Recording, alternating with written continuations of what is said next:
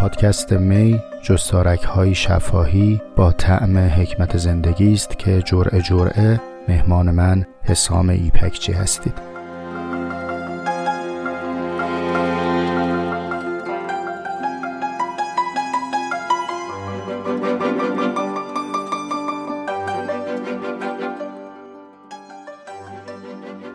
سلام به شما ای اهل می. امیدوارم که حالتون خوب باشه تندرست باشید هم خودتون هم خانواده محترمتون. در عافیت این روزها رو پشت سر بذارید. واقعا مقدم بر هر موضوعی لازمه که تلاش کنیم برای تندرستی و سلامتی. چرا؟ دقیقا مثل حاکمی که اگر در سرزمین خودش به ثبات و تسکین نرسیده باشه نمی‌تونه به قلم روی بزرگتری فکر بکنه. ما هم در سرزمین بدن خودمون اگر جنگ و نزاع باشه نمی‌تونیم به کشور و گشایی فکر بکنیم. توسعه قلم روی تفکر مربوط به وقتی میشه که این فکر از سرزمین خودش آسوده باشه. یعنی با بدن خودش در صلح باشه. بعد از اینه که می‌تونه به ماورای جغرافیای این بدن فکر بکنه و به مقوله هایی برسه از جنس حیات، از جنس زندگی و از جنس خود خود بودن. بنابراین احوالجویی و آرزوی تندرستی که در ابتدای اپیزودها دارم به عنوان مقدمه واجبه نه صرفا به عنوان یا حال احوال یا گفتگوی محاوری. خب با این پیش درآمد بریم برسیم به موضوع جرعه یازدهم. در جرعه دهم سطر اول پیشگفتار رو عبور کردیم اومدیم به سطر دوم. جهت یادآوری من مجدد از روی کتاب می‌خونم. در اینجا اصطلاح حکمت زندگی را کاملا به معنای متداول آن به کار می‌برم. یعنی به معنای این هنر. رسیدیم به کلمه هنر و جرس بانگ برداشت که کاروان اینجا توقف می‌کنیم. ما در کنار واژه هنر خیمه می‌زنیم. چرا؟ چون خود شوپنهاور داره روی کرد تعریف می‌کنه. ما ریتم گفتگومون در ادامه بحث تندتر میشه. اما در پیش گفتار که او داره روی کرد خودش نسبت به متن رو میگه ضرورت داره که درک کنیم. او وقتی داره از حکمت زندگی صحبت می‌کنه موضوعش چیزی از جنس هنره. در انتهای جرعه دهم یه سری سوالات پراکنده برای اینکه ذهنمون رو مشتاق بکنم به اندیشیدن پیرامون هنر عرض کردم. در جرعه یازدهم با تمرکز بیشتری در باب هنر صحبت می‌کنم.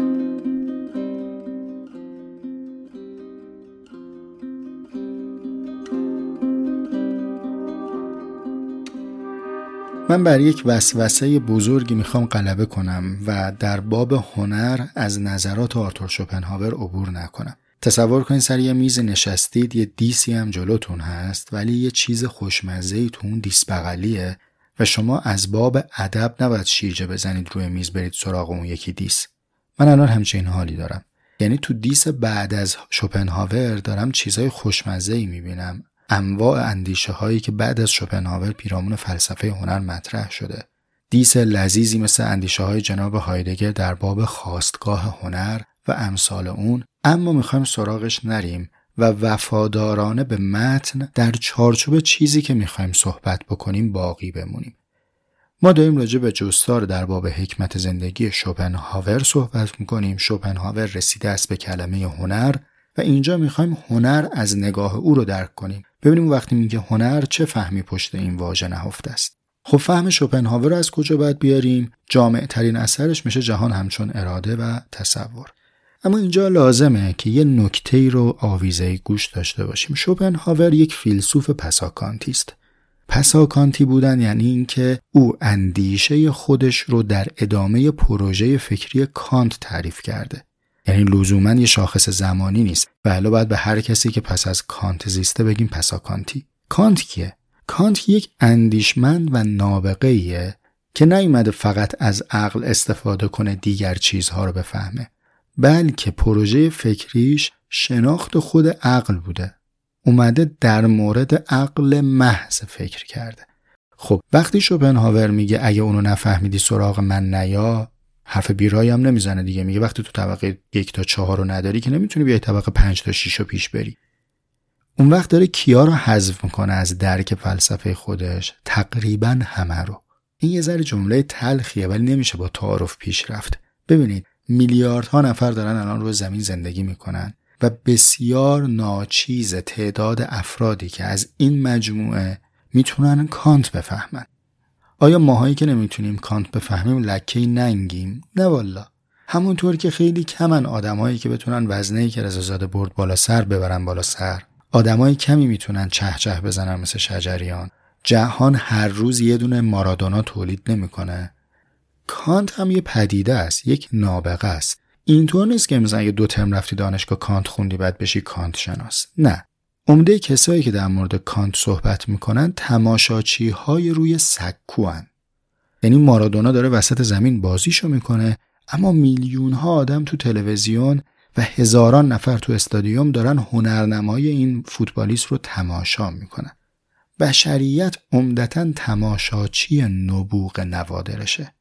می‌تونه از اونها استفاده کنه اما لزوما چیره بر تمام نبوغ اونها نمی‌تونه باشه. پس خیلی بیتارف من اقرار می‌کنم که جزء نفهمیده های فلسفه شوپنهاورم آنچنانی که نفهمیده فلسفه کانتم. خب اما به عنوان یک تماشاچی روی سکو برای اینکه هنر در اندیشه شوپنهاور رو بتونم درک بکنم میرم به سراغ جلد اول کتاب او دفتر سوم و چند سطری از اون رو عرض می‌کنم تا با همدیگه پیرامونش تأمل و تفکر کنیم.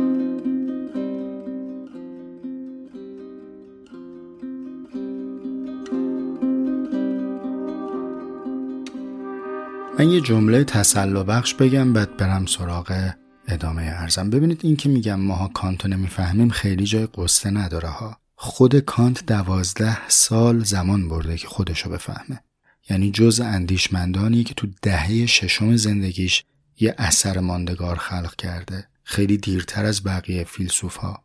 مثلا خود شوپنهاور این کتابی که میگیم جهان همچون اراده و تصور رو در سی سالگی نوشته. و دوازده سال سکوت کرده تعمل کرده نه مطلبی منتشر کرده نه مقاله نه کتابی و فقط به اندیشه خودش پرداخته. بعد شوپنهاور که میگه کسانی هستن کانت رو نمی‌فهمن منظورش مردم کوچه بازار نیست چون که اونا رو که تو بازی نمی‌گیره. او به امثال هگل و فیشته و فیلسوف های هگلی زمان خودش رو به اینها میگه شما نمی‌فهمین. حالا نمی‌فهمیم لفظ منه ها خیلی معدبانه میگم. او چیز دیگری میگه. یعنی خیلی تیز و بعضا توهینامی صحبت می‌کنه با دیگران. حالا این کتاب در باب حکمت زندگی رو که با هم بریم جلو می‌بینید زبان زبان تیزیه. تازه این کتاب مال سن مهربونیشه. این مقدمه برای شناخت اندیشه شوپنهاور ضرورت داره. چرا؟ چون شوپنهاور اندیشمندی است که خیلی مرزبندی پررنگی داره بین توده مردم و خواص مردم. کاملا دستبندی آدم عادی آدم نابغه داره. و خیلی سریح میگه فلسفه من مال نوابغه. یعنی اگر آدم عادی هستی خیلی چیزی از این اثر اصلی من گیرت نمیاد. خب این به چه کار ما میاد؟ ببین اون وقتی از هنر هم داره میگه هنرش تفکیک شده است. یعنی یه سطحی از هنر رو قائله که مال نوابغه یه سطحی از هنر رو هم قائله که این هنر عوام مردمه. هنر آدم عادی آدم معمولی است صرف نظر از اینکه ما این دستبندی رو بپذیریم یا نپذیریم. این البته که دغدغه ها و من دارم دائم بهش فکر می‌کنم و در خود این پروژه فکری انسان فرضی پاسخ به این سوال اهمیت داره که آیا هر انسانی می‌تواند فرضی باشد یا فرضی بودن دغدغه سطح مشخصی از آدم هاست. اما اجالتا شوپنهاور مفروض گرفته که ما آدم عادی آدم نابغه داریم. خب حالا با این مقدمه این بریده ای از کتاب رو که براتون اشاره می‌کنم بشنوید.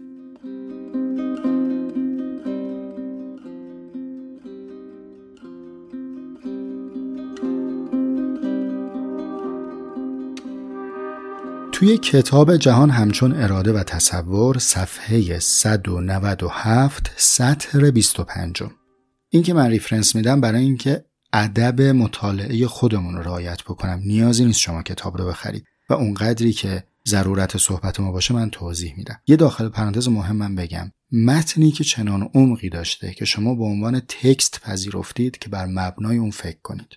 این متن باید شماره سطر بخوره.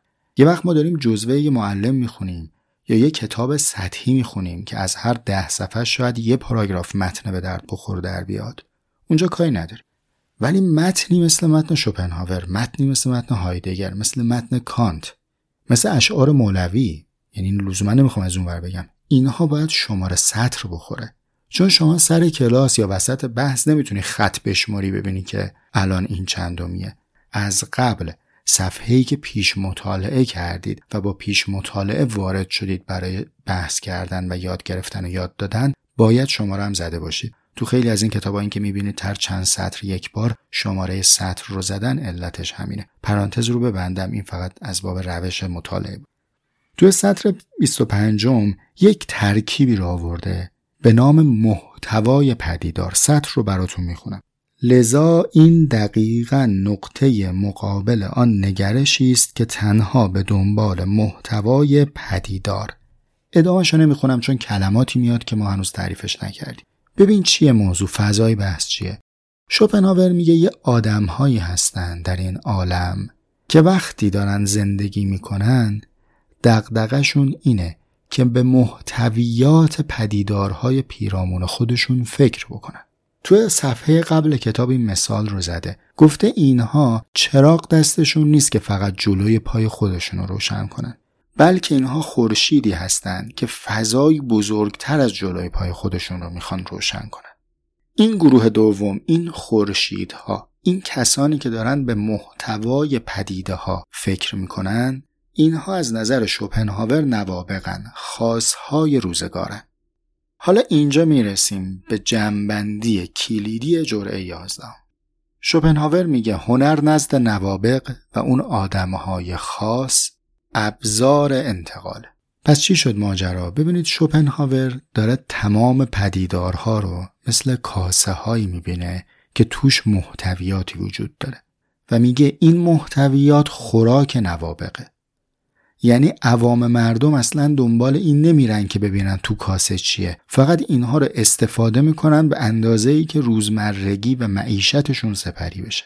اما یه عده‌ای هستن که می‌خوان برن ببینن توی هر حادثه رخداد و پدیده پیرامونیشون چه محتوایی نهفته است.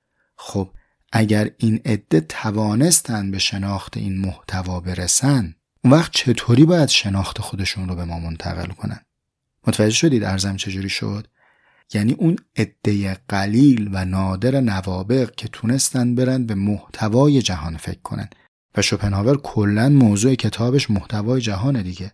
اونها وقتی این محتوا رو درک کردن باید یه جوری به دیگران انتقال بدن. یا لاقل اگر میل داشتن که به دیگران انتقال بدن یه ابزاری نیاز دارن. اون ابزار رو شوپنهاور بهش میگه هنر. این میشه هنر در معنایی که برای نوابق مطرحه. از کجا میگه حسام؟ صفحه قبلش صفحه 196 سطر ششم. اونجا داره به عنوان وسیله از هنر یاد می‌کنه. من رو کتاب نمی‌خونم چون کلمات اون وقت باید دونه دونه توضیح بدم. و تو این جور جا نمیشه. اصلا موضوع الانمون هم نیست. اونجا پس سراحتا آرتور شوپنهاور میگه هنر وسیله انتقال شناخت نخبگان از محتوای پدیدار هست اما رویکرد دوم و حالت دومش براتون از رو می‌خونم. این همون سطر ششم انتهای سطر و بعد میام سطر هفتم. در حالت دوم عین خیالی برای خلق افکار باطلی به کار می رود که با خودخواهی هوا و هوس شخص سازگارند و در لحظه تولید لذت می کنند. بعد دو سطر پایین تر داره کاری که یک انسان عادی با خیالش انجام میده رو توضیح میده میگه وی به سهولت تصاویری را که تنهایی او را لذت بخش می‌سازد با واقعیت در خواهد آمیخت باز میره جلوتر اینطور توضیح میده. میگه این تخیلات انواع داستانهای معمولی را به جامعه عرضه خواهند کرد که افراد شبیه به وی و مردم عادی را سرگرم کند. پس جنبندی ارز در جرعه یازدهم این که از نگاه شوپنهاور هنر در دو مفهوم متعالی و آمیانه داره تعریف میشه. اون سطح متعالیش کارکردش انتقال شناختیه که نوابق از محتوای جهان دارن. سطح مادونش کارش اینه که در زندگی سرگرممون کنه. اون هنری که شوپنهاور در جستار در باب حکمت زندگی آورده کدوم سطح هنره؟ او داره با هنر در سطح آمیانه به ما صحبت می‌کنه.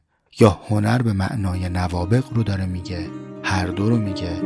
این چیزی که باید بهش فکر کنیم.